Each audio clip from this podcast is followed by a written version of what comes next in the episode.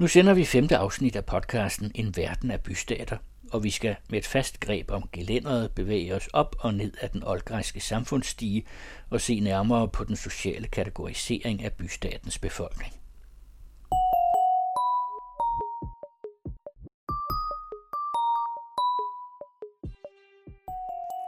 Gennem tre århundreder blev grundstenene lagt til en civilisation, den vestlige verden har spejlet sig i siden renaissancen. Med sin klare marmoræstetik fremstår det antikke Grækenland som et billede på en uspoleret samfundsform, og den dag i dag bliver den oldgræske verden stadig set som arnestedet for den vestlige kultur.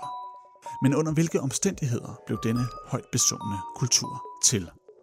I sin indledning til Polis, den oldgræske bystatskultur, skriver antikhistoriker og filolog Mogens Hermann Hansen, at bystaten som stats- og samfundsform er grundlaget for hele den græske kultur. Og implikationen af denne påstand er, at man kun kan forstå den græske kultur, hvis man forstår den samfundsform, grækerne levede under, nemlig polis. Men hvad er denne polis for en størrelse, og hvordan kan vi bedre forstå den oldgræske kultur gennem dens bystats indretning? Gennem seks udsendelser taler jeg med nogle af landets førende forskere for at forstå denne verden af bystater. I denne udsendelse interviewer jeg lektor i historie ved Københavns Universitet, Christian Amitsbøl Thomsen, om den antikke samfundspyramide og det oldgræske statsborgerskab. Mit navn er Mikkel Skovgaard.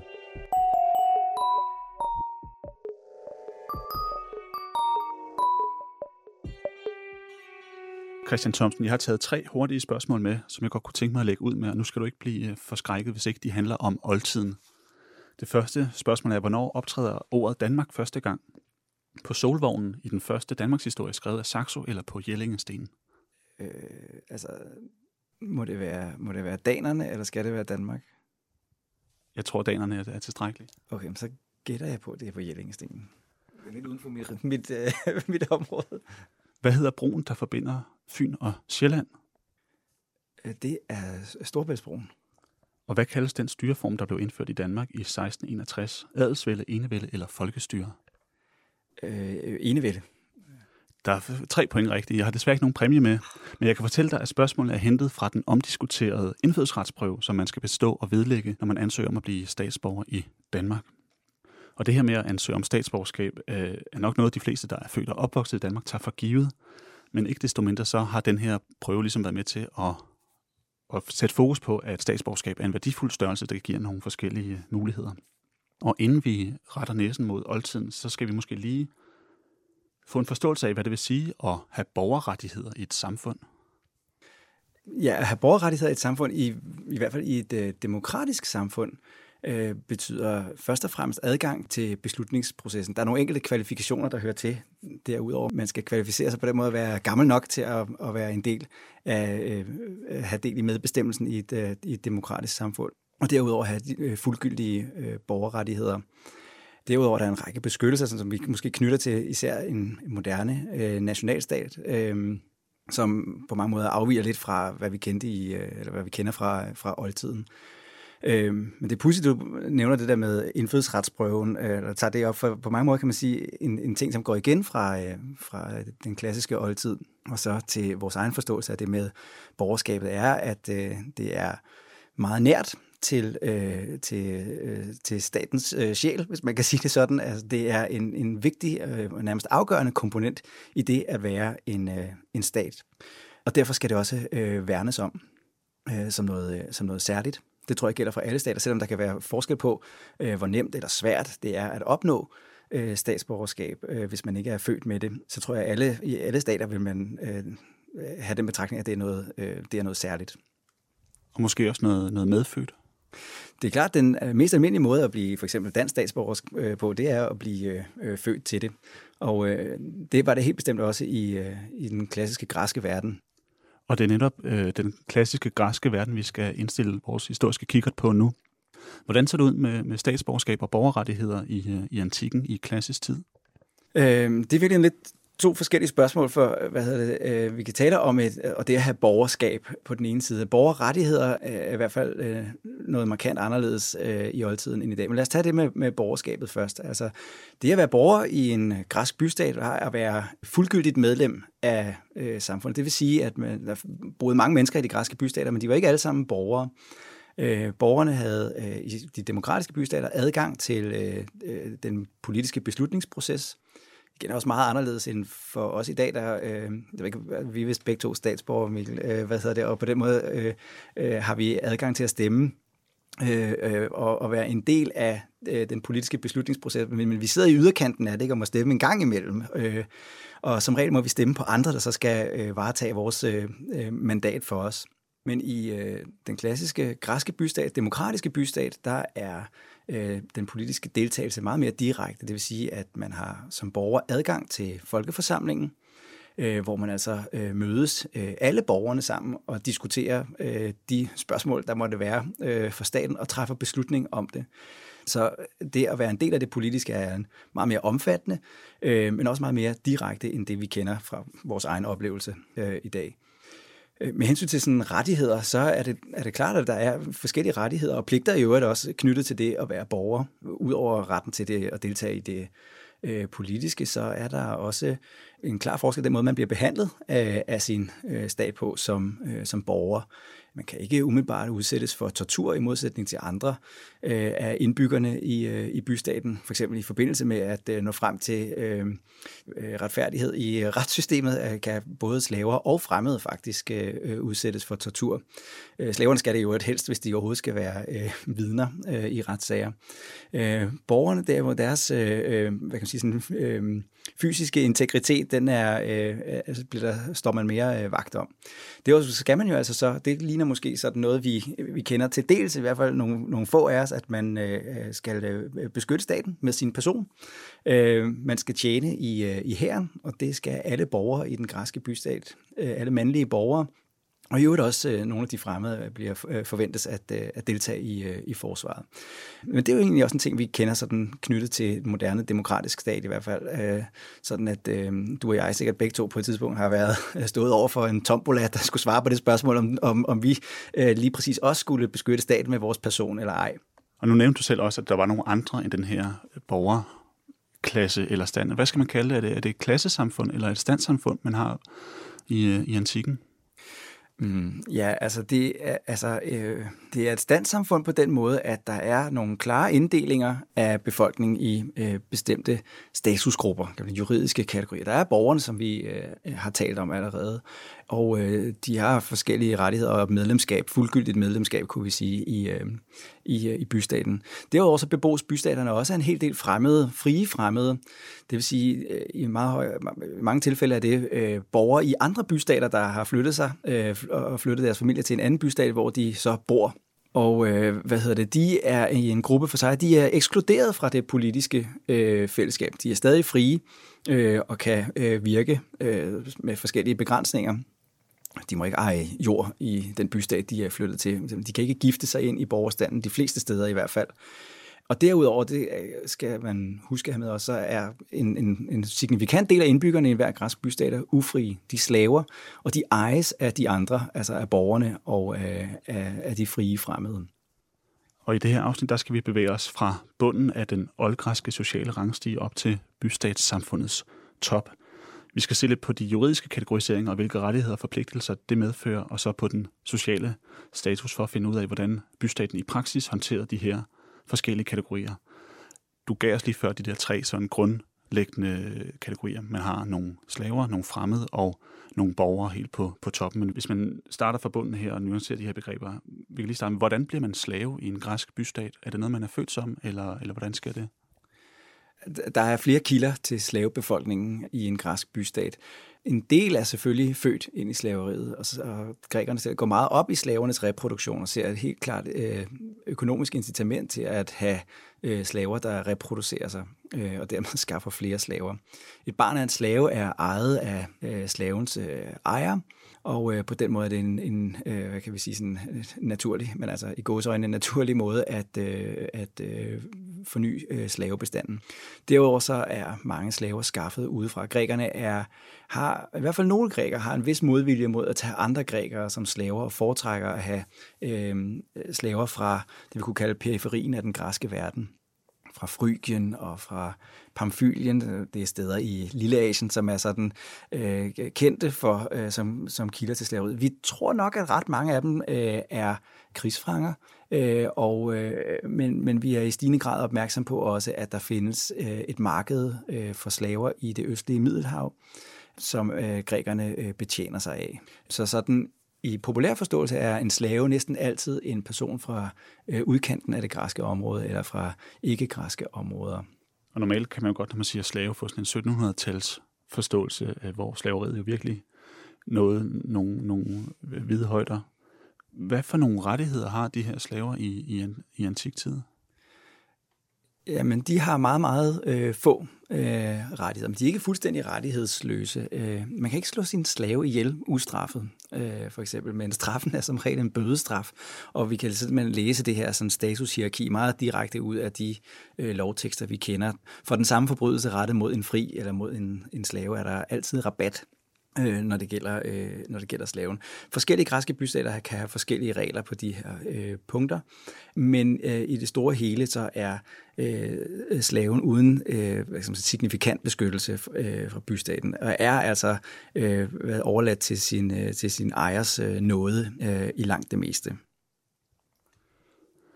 Og den her store hovedkategori øh, slaver kan også lidt underopdeles i nogle ja, i nogle undergrupperinger, fordi det er muligt også at komme ud af sin slavegjorthed. Kan du ikke prøve at forklare, hvad der er for nogle måder, man ligesom kan nuancere den her slavekategori på? Jo, men jeg tror, det er vigtigt, at man holder sig for øje, at det at være slave eller slavegjort er en, øh, en juridisk kategori.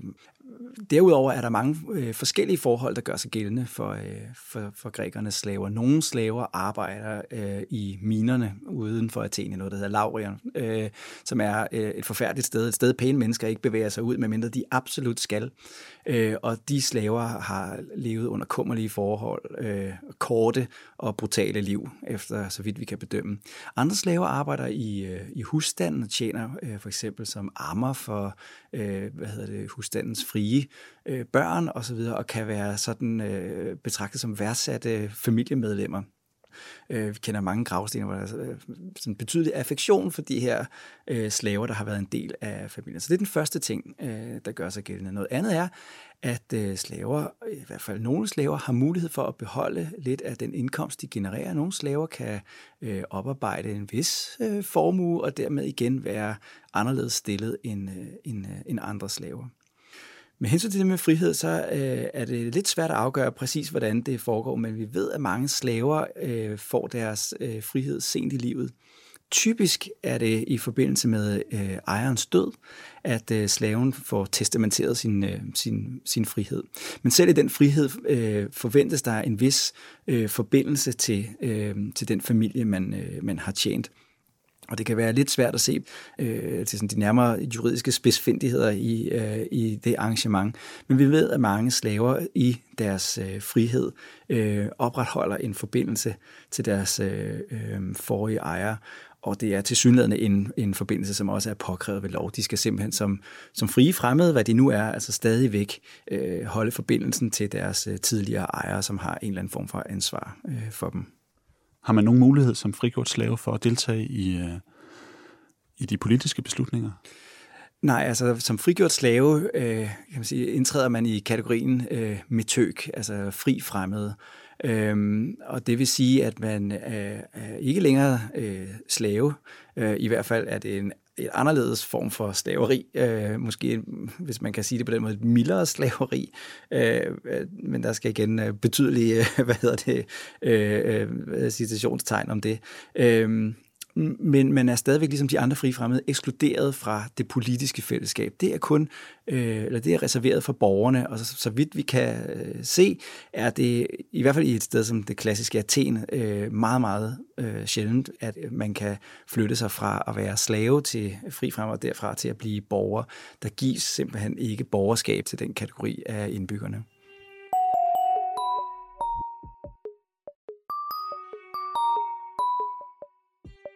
Af Xenofon, Porøj, kapitel 4.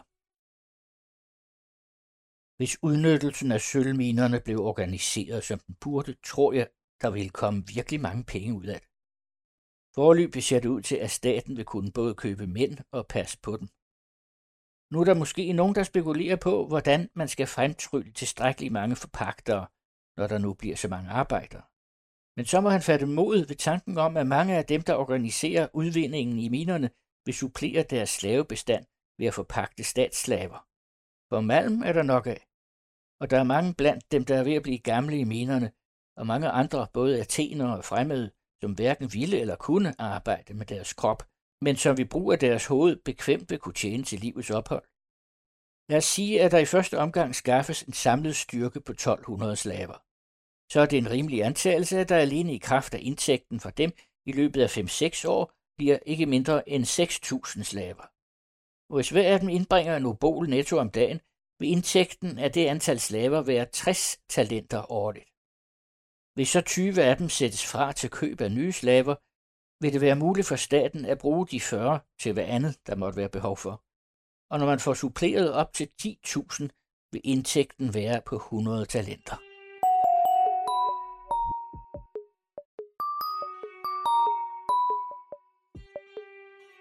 Tager vi et nyk op af samfundsstigen til det, man kunne kalde de underprivilegerede, møder vi en gruppe af så, såkaldte metøjkøj. Hvordan oversætter man bedst det, det begreb? Der er sådan konkurrerende etymologi, for jeg tror nok lige nu er det mest populære at sige, at det har at gøre med, øh, øh, at øh, det betyder en person, der har skiftet sin bopæl. Ikke? Altså, det betyder en, en immigrant.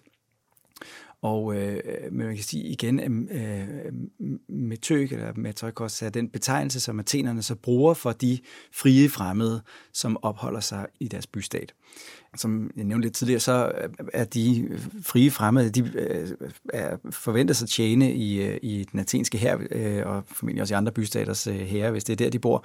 Og de er uden adgang til det politiske fællesskab, og derfor kan ikke eje jord. Så de er underprivilegeret på en lang række punkter.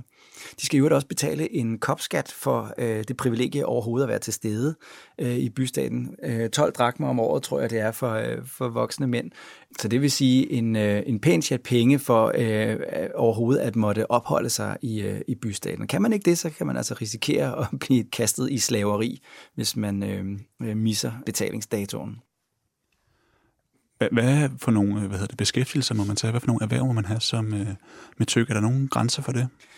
Nej, man kan beskæftige sig med, med hvad som helst. Hvad hedder det? Bestemmelsen om, at man ikke må eje jord, medmindre man får en særlig tilladelse til det, holder nok mange øh, væk fra, øh, fra landbruget.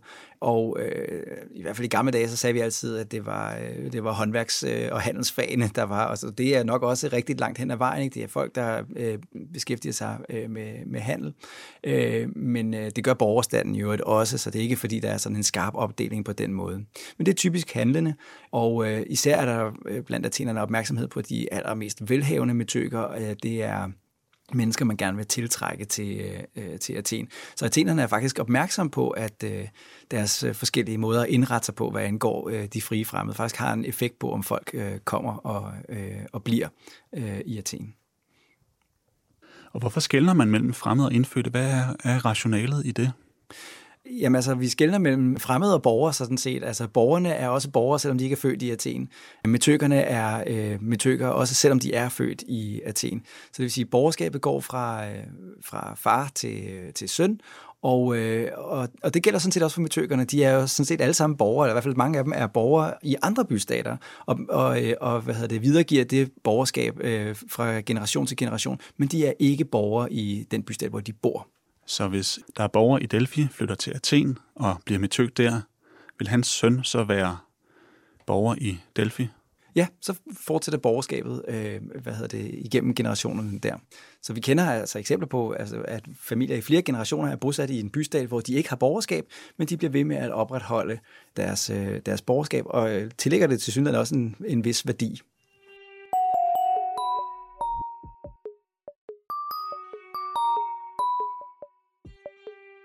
Xenofon, Porøg, kapitel 2 men sæt nu man ud over de naturgivende goder i første omgang viste en vis imødekommenhed over for metykkerne. For den indtægt synes jeg i hvert fald hører til de bedste. Metykkerne klarer sig selv og gavner staterne meget. De får ikke løn for det, men betaler tværtimod metykskat. Jeg tror, vi vil være tilstrækkeligt imødekommende, hvis vi afskaffede alle de ting, som uden at gavne staten forekommer at være degraderende for metykkerne. Og hvis vi så også afskaffede det, at med tykkerne gør krigstjeneste som hoblitter sammen med borgerne. For det er en stor ting, at risikoen undgås, ligesom det er en stor ting at forlade sin metier og sit eget. I øvrigt ville staten for sin del også have gavn af, om borgerne drog i krig sammen, frem for at lytter, fryer, syre og andre barbarer alle vejen fra stillede sammen med dem, sådan som det er i dag. For den slags er der mange af blandt metykkerne, og udover den fordel, det vil være, at metykkerne bliver fritaget for at stille, ville det også være en pryd for staten, hvis athenerne fik ord for at stole på sig selv frem for på udlændinge i kampen. Og så mener jeg, at hvis vi lod metykkerne få del i de andre ting, som det er godt at give dem del i, og derudover lod dem være med i kavaleriet, vil vi opnå to ting. Vi ville stemme med tykkerne mere velvilligt, og samtidig få staten til at fremtræde stærkere og større.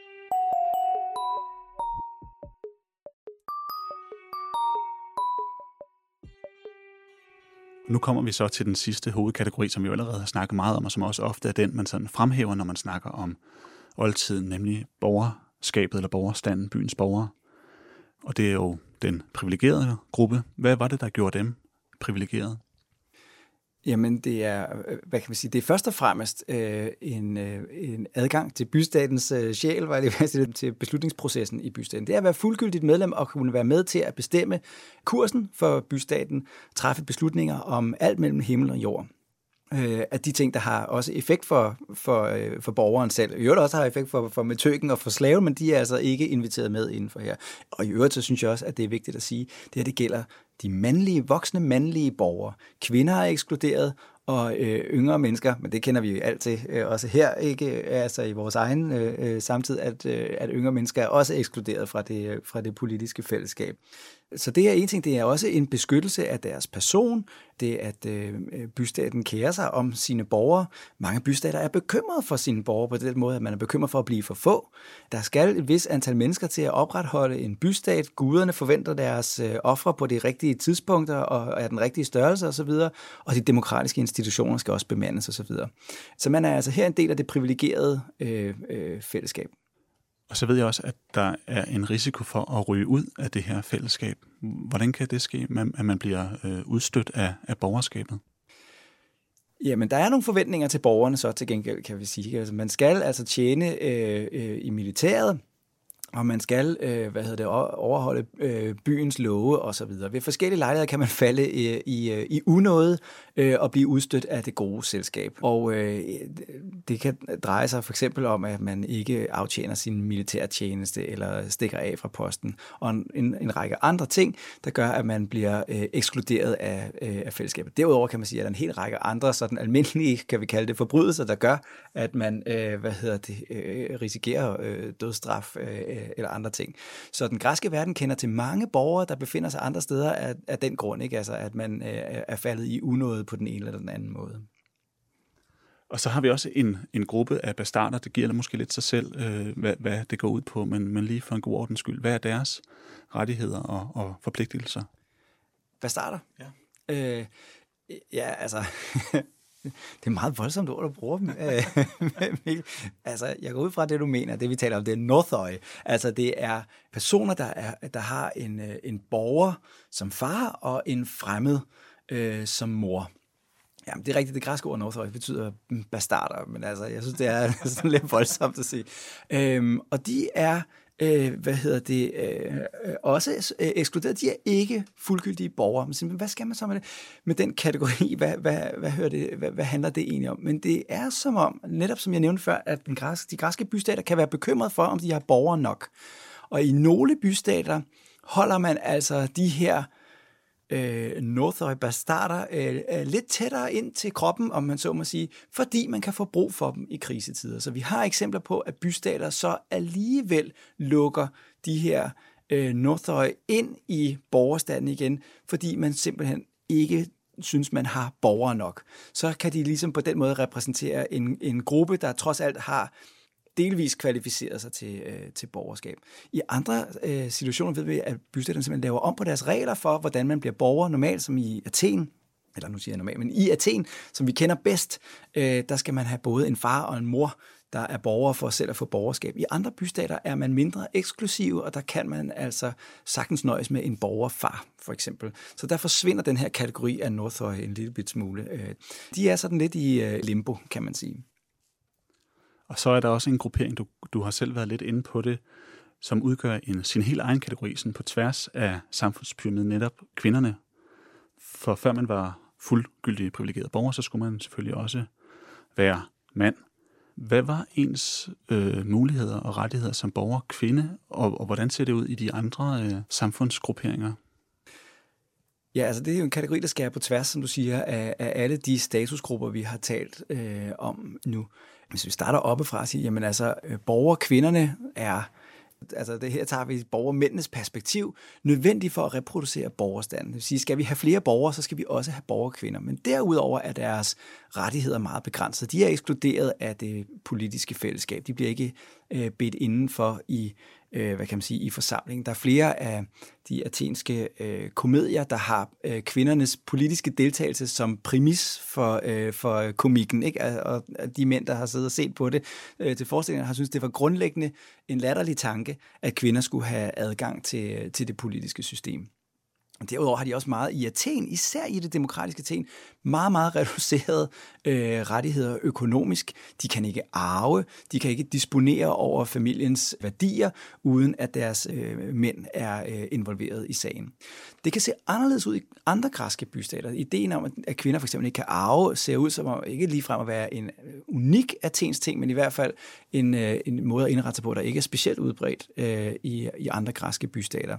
Så øh, i andre steder kan kvinder altså have betydeligt mere øh, økonomisk øh, frihed, for eksempel. Øh, en lille ting, når vi snakker om, om metøkkerne. Metøkkerne er, kan det hele tiden være lidt svære at se i vores kildemateriale, men det er bemærkelsesværdigt, at når vi ser på, øh, på, øh, på, på det få levn, vi har, at øh, kvinderne står meget tydeligt blandt øh, øh for at nævne sådan lille studie, jeg selv har været involveret i for nylig, har vi kigget på øh, gravstene, både i ved Athen og også med bystaten Rhodos. Og der kan vi se, at øh, blandt de begravede borgere, der er kun en ud af fem gravstene sat for en kvinde. Og det har selvfølgelig overhovedet ikke noget at gøre med, at der var langt færre kvinder end mænd. Der har været cirka lige mange, sådan som det, den sag jo er øh, øh, per natur. Øh, men det tolker vi på den måde, at kvinders sociale betydning er reduceret blandt borgerne. De er simpelthen ikke nær så vigtige, og øh, jo, når der, øh, på mange gravstene altså, står der bare øh, Sokrates kone. Ikke? Altså den, den slags øh, formulering. Ikke altid, at øh, der er et fuldt navn øh, osv. Men blandt de frie fremmede, blandt metøkerne, der er øh, kvinders repræsentation i gravstenene meget, meget mere ligelig. Næsten øh, 50-50 faktisk. Og det kunne man godt tage, når nu vi har ikke så forfærdeligt meget andet kildemateriale at forholde os til, som et udtryk for, at kvinder blandt metøkerne har en stærkere øh, og klar social profil. Måske lige præcis fordi de ikke er hjemme i deres bystat, hvor deres mænds borgerskab tæller for mindre øhm, og derfor er øh, vigtigere for, øh, for det lokale samfund, når man for eksempel blandt metykerne gifter sig på, øh, på tværs af borgerskaber, fordi borgerskaber ikke har den samme betydning, når man er væk fra sin, øh, sin bystat. Så det kunne være et eksempel på, at kvinders rettigheder, eller i hvert fald kan man sige, omstændigheder er anderledes blandt de frie fremmede end hos borgerkvinderne. Når det gælder slaverne, så må vi sige, at øh, kvindelige slaver er også i øh, særlige kurser. Her handler det selvfølgelig også om den skal vi sige, sådan, traditionelle deling, der er øh, hvad hedder det, øh, i, i arbejdet. Så mændene, mandlige slaver arbejder i marken og arbejder i minerne, som vi talte om før, mens de kvindelige slaver i høj grad arbejder hjemme i deres øh, ejers øh, husstand. De her kvinder øh, er på den måde tættere på familien, og vi kan øh, se enkelte steder, hvor vores kildemateriale er godt, at det også i højere grad er kvindelige øh, slaver, der opnår deres frihed testamenteret. Og det kunne man også godt tage som et udtryk for, at kvindelige slavers tættere relation til familien betyder også en større, igen i gåsøjne, omsorg fra familiens side, og det er måske en lettere vej, trods alt, til, øh, til frihed på den anden side. Enkelte steder kan vi jo også se, at kvindelige slaver kan blive gift med deres øh, forrige ejer. Det er nok i mangel af bedre og for at løse en, en bestemt øh, situation, ikke? men det kan altså faktisk ske. Så der er altså også en, kan man sige, en, øh, en, en vis profil øh, øh, for de kvindelige slaver. Jeg synes også, det skal høre med der, at en, en form for slaveri, som er meget præsent i vores kildemateriale, fordi det er en form for slaveri, der interesserer de mandlige borgere, som skriver øh, kildematerialet, det er øh, sexslaveri. Det er altså en, ikke en ualmindelig form for slaveri. Pæne i øvrigt ellers athenske mandlige borgere ejer øh, bordeller, som er øh, befolket af øh, kvindelige slaver, trukket fra alle mulige steder rundt omkring i den græske verden og på den anden side, øh, som lever deres øh, øh liv der. Og øh, der er ikke nogen særlig for, sådan skam forbundet for at, øh, athenske borgere med at, øh, at besøge øh, bordeller, øh, og derfor øh, træder det meget sådan tydeligt frem i vores kildemateriale. Der er dog en vis skam forbundet med at overgive sig selv fuldstændig til øh, bordellerne, sådan lade sig syne hen i, i bordellerne. Det er alligevel ikke øh, pænt. Men dem ser vi altså faktisk øh, øh, tydeligt. Og nu snakker vi jo sådan generelt om alle de græske bystater. De er jo selvfølgelig forskellige og har også forskellige indbyggerantal, men alligevel har mange af de her bystater jo haft indbyggertal på over 10.000. Hvordan har bystaten kunne holde styr på de forskellige individers stand, og, og hvilken interesse har, har bystaten haft i at fastholde de her forskellige kategorier? Øh, jeg får tage det første først. Lad os starte med at sige, at nogle bystater er meget, meget små. Helt ned til et par hundrede voksne mandlige borgere. Det er ikke dem, der er svære at forklare. Der kender alle folk hinanden, og alle ved, hvem hinanden er. Men så er der steder som Athen. Athen er en gigant i den græske bystatsverden. Kæmpestor i forhold til sine naboer og til bystater, som de jo er flest. Vi har sådan forskellige øh, gæt på, hvor mange mennesker, der boede i Athen i klassisk tid. Nogle gæt er dårlige, og, og nogle gæt er endnu dårligere. Øh, men vi øh, siger sådan, som, som, som tommelfingerregel, at det er et eller andet sted mellem øh, 30 og 60.000 voksne mandlige borgere. Det er ligesom spændet i bud. Øh, seriøse bud i hvert fald. Og... Øh, Øh, øh, og dertil lige så mange øh, øh, voksne kvindelige borgere og øh, et ukendt antal øh, metøker og et stort, men ukendt antal slaver. Øh, så det vil sige, at Athen er ikke det, som vi nogle gange kalder et face-to-face society. Ingen kan kende alle Athener. Athenens øh, territorium er jo også temmelig stort, og der er langt fra den ene ende til den anden ende der, øh, selvom det altså er en lille øh, græsk bystat, eller det er en stor græsk bystat, men den er lille i forhold til moderne territorialstater. Øh, så hvordan holder man styr på folk? Det er rigtigt, fordi øh, når vi, de kategorier, vi har siddet og talt om nu, taler vi om som klare kategorier, nemme at forstå i lovteksten, men hvad så med på gaden? Øh, og det er straks en anden sag øh, i en, en meget berømt øh, tekst skrevet i slutningen af det 5. århundrede. Øh, vi kalder forfatteren for den gamle oligark. Vi ved ikke, hvad han rigtig hedder, men han er sådan, øh, vi ved ikke, han er der ingen grund til at tro, at han er gammel i virkeligheden, men han er i hvert fald øh, modstander af demokratiet øh, og sur på stort set øh, øh, alt, øh, hvad der er demokratisk. Og han har en vigtig klage over, øh, eller mange klager, men en, en særlig, jeg kommer til at tænke på nu, som netop handler om, at det er svært at se på folk på gaden, om de er frie, øh, øh, om de er borgere eller om de er slave. Og som han øh, formulerer det, det, det der er frustrerende, det er, at man kan ikke slå en slave på gaden, fordi man kunne risikere at komme til at slå en borger. Og der, som vi også har talt om allerede, følger en helt anden straf med at øh, øve vold mod en borger, end øh, at øve vold mod en, en slave.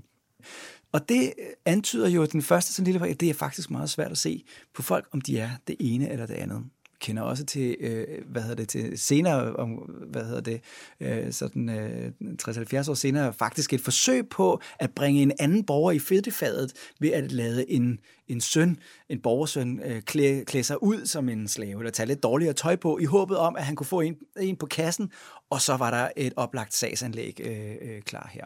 Så det vil sige, det er faktisk i virkeligheden ret svært at, øh, at holde styr på, øh, hvem der er hvem sådan på gaden. Men der er forskellige institutioner, der skal bakke op omkring de her ting. borgerne. Lad os tage det først, for det er vigtigt at afgøre skældet mellem, hvem der har ret øh, til at deltage, og hvem der ikke har. Alle borgere er medlem af det, vi kalder en deme. Det er nogle gange øh, sådan lidt øh, hurtigt og populært sagt en slags kommune. Det er en offentlig underafdeling, det er en territorial underafdeling, så hele det athenske område er delt ind i demer. Og øh, øh, hver borger tilhører altså en af de her 139 demer. Altså både borgerskabet, men også dememedlemskabet går i arv fra far til søn. Så når øh, en athensk borger øh, har fået et barn, så bliver dette barn øh, noteret ned i demens register. Så der er altså i hver deme en, øh, en, en liste med de øh, folk, der er medlemmer af dem, og som derigennem faktisk eller har deres borgerskab. Derudover så er øh, mange athener, måske alle, øh, men i hvert fald mange athenske borgere, også medlem af, af et fratri, som vi kan sådan en slags religiøst broderskab, som også går, hvor medlemskab også går i, i arv fra, øh, fra, fra far til søn. Så der er forskellige institutioner, der holder styr på, hvem er hvem, og som man kan konsultere i tvivlsspørgsmål. Og det er et tilbagevendende spørgsmål, også i vores kildemateriale. Er denne person nu også det, han udgiver sig for? Er det en borger? Eller at man øh, en gang imellem blandt athenerne har fået mistanke om, at der simpelthen er krøvet for mange uberettigede øh, personer ind i de her borgerregistre, og man så må tage dem op til øh, genovervejelse, få dem øh, revideret, så der kun er dem, der hører til. Og der er det altså familie, og dememedlemmerne og fratrimedlemmerne, der kan øh, bevidne, at man er den, man siger, man er.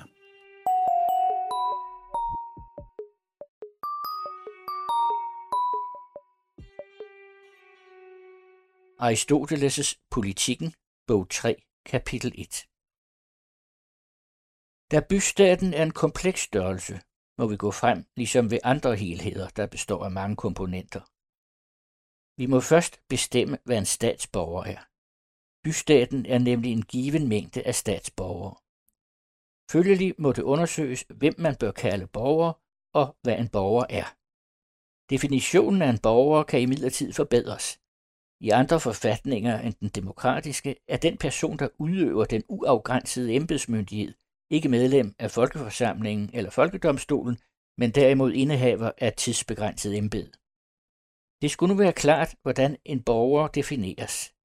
Statsborger i en given bystat kalder vi den person, der har ret til at deltage i regeringsmagten og domsmagten. Og en bystat er simpelthen den mængde af statsborgere, der er tilstrækkeligt til at realisere et liv i uafhængighed.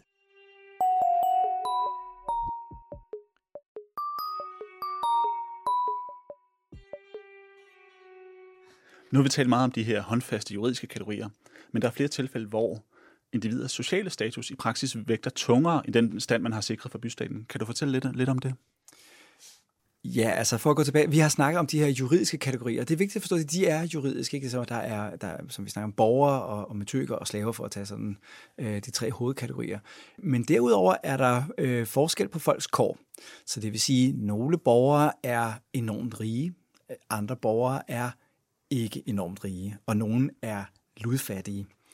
Øh, men borgerskabet er ikke et, man, øh, der kræver øh, i en demokratisk stat som Athen, kræver borgerskabet ikke nogen bestemt formue. Så det vil sige, man giver borgerskabet videre til, fra sin, altså den ludfattige mand giver sit borgerskab videre til sin ludfattige søn og så videre. Blandt metøkerne er der småhandlende, som øh, sælger kranse på, øh, på byens torv og tjener til dagen og vejen på den måde. Der er også hovedrige handelsfolk, som øh, sender korn til, øh, til Athen, brødføder den athenske befolkning og tjener styrtende med penge på det.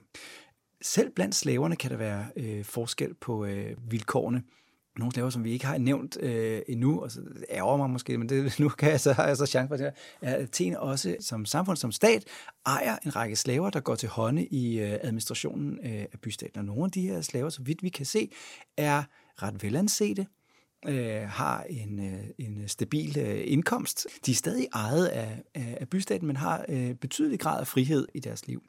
Så det vil sige, selvom vi taler om de her statusgrupper, så skal vi huske, at der er altså øh, forskellige økonomiske kår øh, inden for grupperne.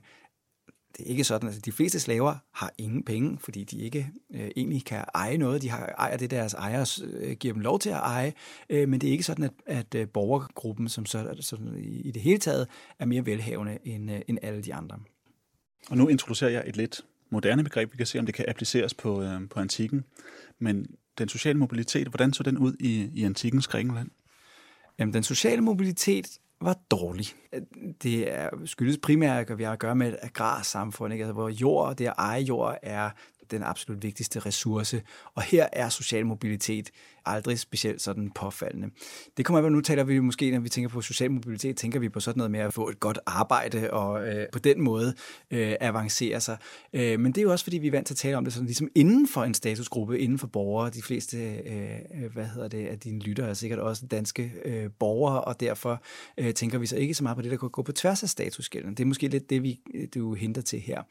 Altså, hvordan avancerer man fra fri fremmed til borger, eller fra øh, slave til, øh, øh, til, til borgere øh, osv.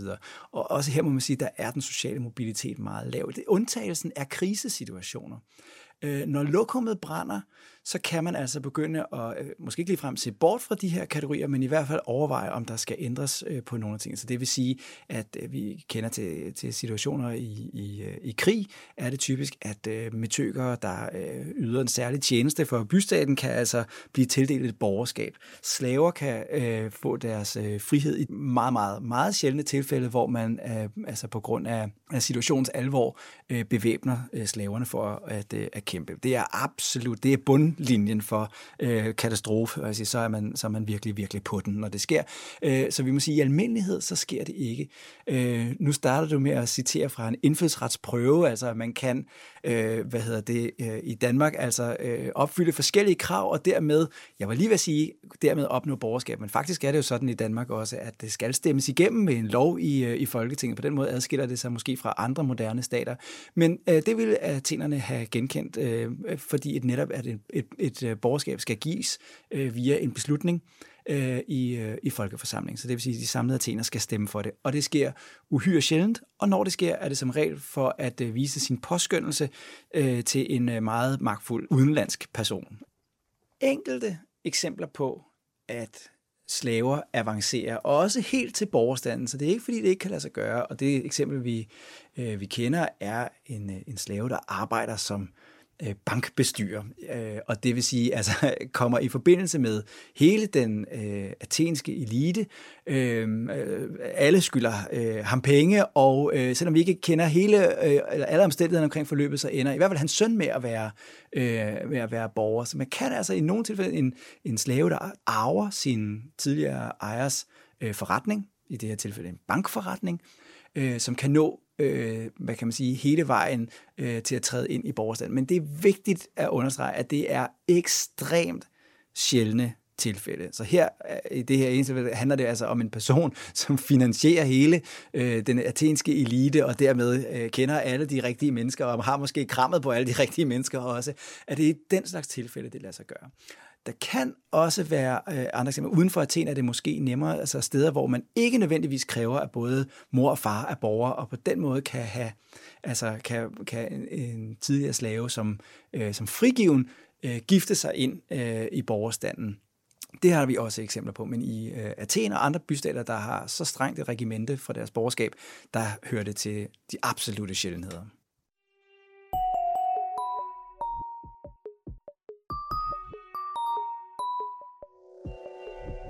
Noget af det, som betager mig, når jeg beskæftiger mig med den oldgræske bystat, er, at selvom de her samfund var forholdsvis små, Athen er måske lige en undtagelse, øh, så virker det som om, at samfundet havde en stor indflydelse på individers handlemuligheder. Altså bystaten havde nogle store krav til sine borgere. Er det en rigtig læsning af, af forholdene, at bystaten stillede store krav til sine borgere? Og hvad var det, bystaten kunne, kunne kræve af sin, sin borgers stand? Hmm, det er svært at kvantificere egentlig på det, men jeg synes også, at den moderne øh, danske stat stiller store krav til sine borgere.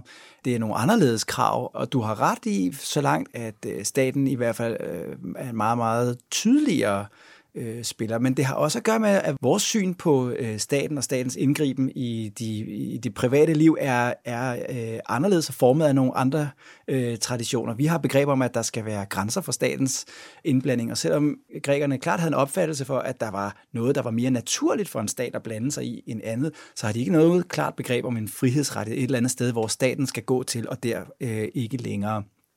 Så i den forstand kan man måske godt sige, at, øh, at staten er mere øh, præsent. Når vi taler om for eksempel om øh, det politiske, synes jeg er et interessant eksempel at tage op på den måde. Altså, den forventning, den demokratiske græske bystat har til sine borgere, er i hvert fald en anden end den moderne demokratiske stat har til sine borgere. Og det er måske de steder, hvor man også kan øh, altså begynde at, at tænke mere sådan kritisk om sin egen rolle i et moderne demokrati på baggrund af nogle af de erfaringer. Jeg, jeg siger ikke, at det, pointen ikke er, at øh, de var mere demokratiske. Altså, der, er, altså, der er blandt andet det med slaveri og, og eksklusionen af kvinder, øh, som gør det til en fjollet diskussion.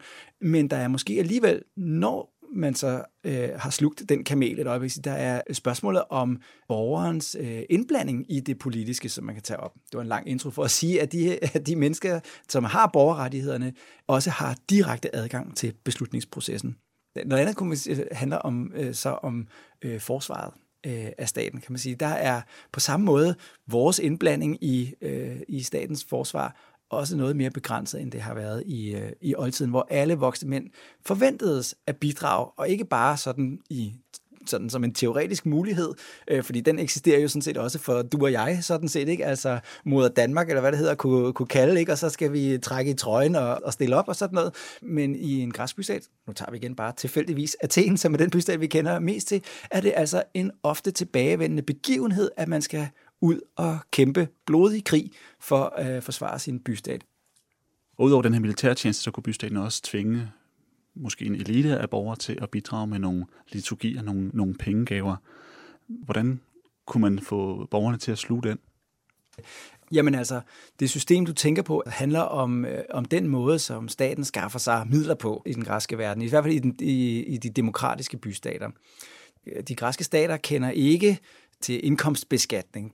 Så det vil sige, at når den græske stat, øh, de græske bystater beskatter, så gør de det i form af afgifter, Øh, typisk så øh, sælger man retten til at inddrive en bestemt afgift til øh, et privat øh, øh selskab, øh, som så betaler for, øh, for retten til det, og derfor der kan inddrive en bestemt øh, afgift med så meget eftertrykkelighed, at de kan lave et overskud på det. Men for eksempel Athen øh, har et, øh, et system, vi kalder det liturgisystem. Det betyder sådan set bare en tjeneste. Vi kender det faktisk, for liturgi bruger vi jo i dag også med gudstjenester, ikke? men det er altså her en tjeneste, som man udfører for staten. Og det er faktisk lidt vigtigt, fordi det er en form for beskatning, som egentlig øh, ikke bare er, handler om at betale, men man skal faktisk udføre et bestemt job for bystaten. Og øh, et af de her øh, liturgier er triarkiet, som øh, handler om at øh, udruste og føre et øh, krigsskib i krig.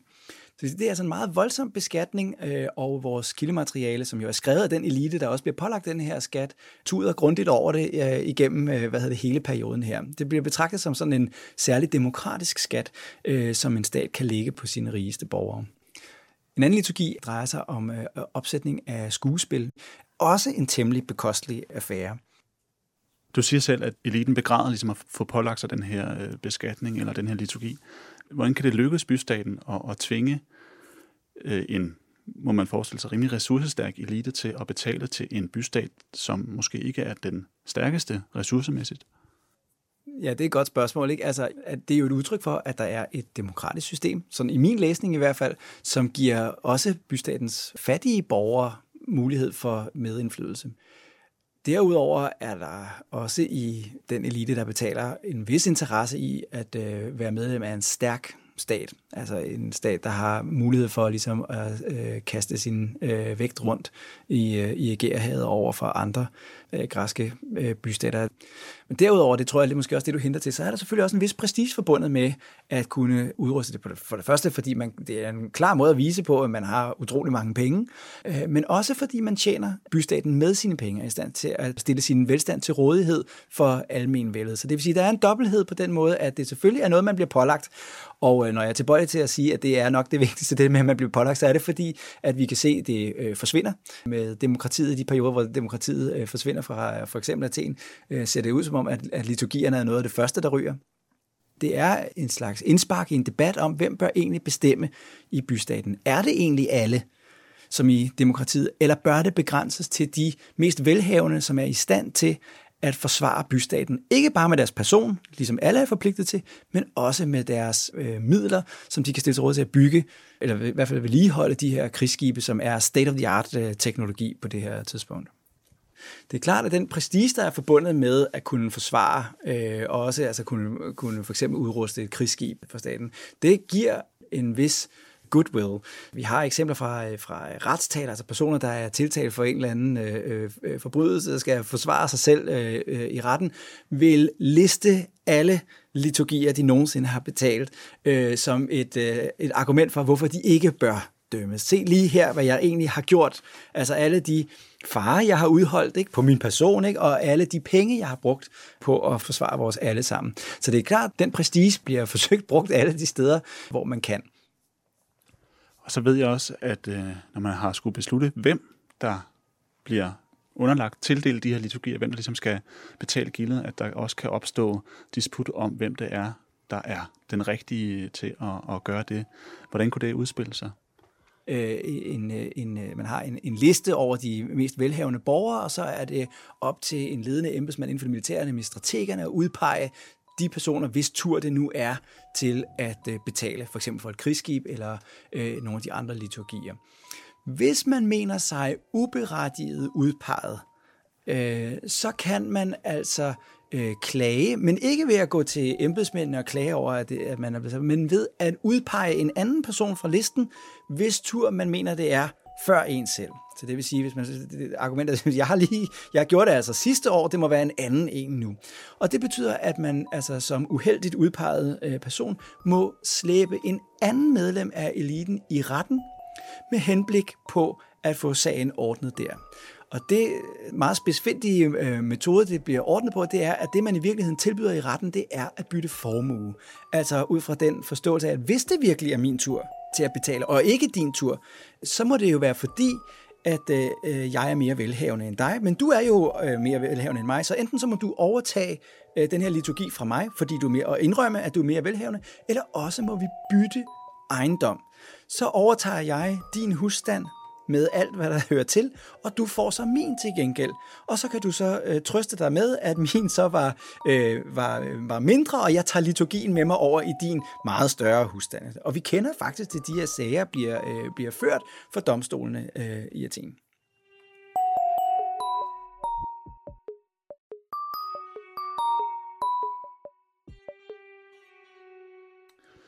Her til sidst vil jeg gerne stille dig et spørgsmål, som jeg kommer til at stille alle de forskere, jeg interviewer i den her udsendelsesrække. Som jeg indledt med, så skriver antikhistoriker og filolog Mogens Hermann Hansen, at bystaten som stats- og samfundsform er grundlaget for hele den græske kultur. Og implikationen af denne påstand er, at man kun kan forstå den græske kultur, hvis man forstår den samfundsform, grækerne levede under, nemlig polis, altså bystaten. Christian Thomsen, hvis du kun måtte pege på én ting, Hvilken del af den oldgræske bystatsindretning synes du giver den bedste indføring i hele den antikke kultur og deres verdensforståelse? Tavligt. øhm, jeg tror, at jeg vil pege på et fænomen, som vi ikke har talt om endnu. Fordi du spørger til bystaten som stats- og samfundsform. Og selvfølgelig er bystaten begge dele. Men vi har talt meget om, og jeg tror også, at når der, når der bliver talt om bystaten, så bliver der talt meget om statsdelen. Og typisk så tænker vi måske bare bystat som en lille stat. Og det er det også. Men der er noget omkring det med samfundsform også, som jeg synes er vigtigt at få med for at få forståelsen med. Så det jeg vil pege på, som en vigtig institution, som en vigtig ting for at forstå de antikke græske bystatssamfund, det er de mange små private foreninger, som fandtes rundt omkring i de græske bystater. Det kan være i nogle tider lidt sværere at få øje på, men en gang imellem, så kan vi se dem. Og vi kan se dem gennem i virkeligheden det samme slags kildemateriale, som vi kan se selve bystaten igennem, øh, i hvert fald i meget høj grad gennem indskrifter på sten. Så private foreninger fandtes i de fleste græske bystater, og de samlede af forskellige øh, årsager, ligesom foreninger altid er, var det ikke fordi man sådan havde gymnastikforeninger og øh, andelsboligforeninger, øh, men altså mindre små fællesskaber, typisk samlet omkring tilbedelsen af en bestemt Gud på en bestemt måde. Så altså mindre grupper, der altså har det her, det kultiske som et fællesskab. Men når de mødes og træffer beslutninger om, hvad der gælder for deres lille gruppe, så bruger de den demokratiske bystatsform så de mødes på små folkeforsamlinger og stemmer ved håndsoprækkelse, vælger embedsmænd. Nogle gange har de de samme titler, som øh, bystatens øh, embedsmænd også har. Altså, de ligner bitte små bystater, men de adskiller sig på et væsentligt punkt. De praktiserer ikke bystatens eksklusivitet med hensyn til borgerstanden. For når vi taler om bystaten som statsform og samfundsform, det vi taler meget om, øh, om, om statsformen, om borgernes polis. Men der er også alle de andre mennesker, der bor i bystaten. Og de er repræsenteret i de her små foreninger. Nogle gange kan det være, at det er de fremmede, der har en forening. Der kan også være foreninger, hvor medlemmerne flest er slaver. Men der er også foreninger, der skærer på tværs af de her grupper, hvor mænd, kvinder, slave, fri, borgere, ikke-borgere mødes og skaber en ny fælles identitet omkring typisk øh, øh, en, en eller flere guders øh, kult. Og der kan vi se kvinder have en fremtrædende øh, position som ledere af det her fællesskab, slaver, som øh, tjener som, øh, som embedsmænd. Og på den måde kan man sige, tager en form ud af bystaten med dens institutioner, men tilføjer den noget helt andet ved at blæse på den der eksklusivitet. Det tror jeg er vigtigt for, at vi forstår, hvad det er for et øh, samfund, vi har med at gøre. At udover alt det, vi ellers har snakket om, så findes de her små samfund også.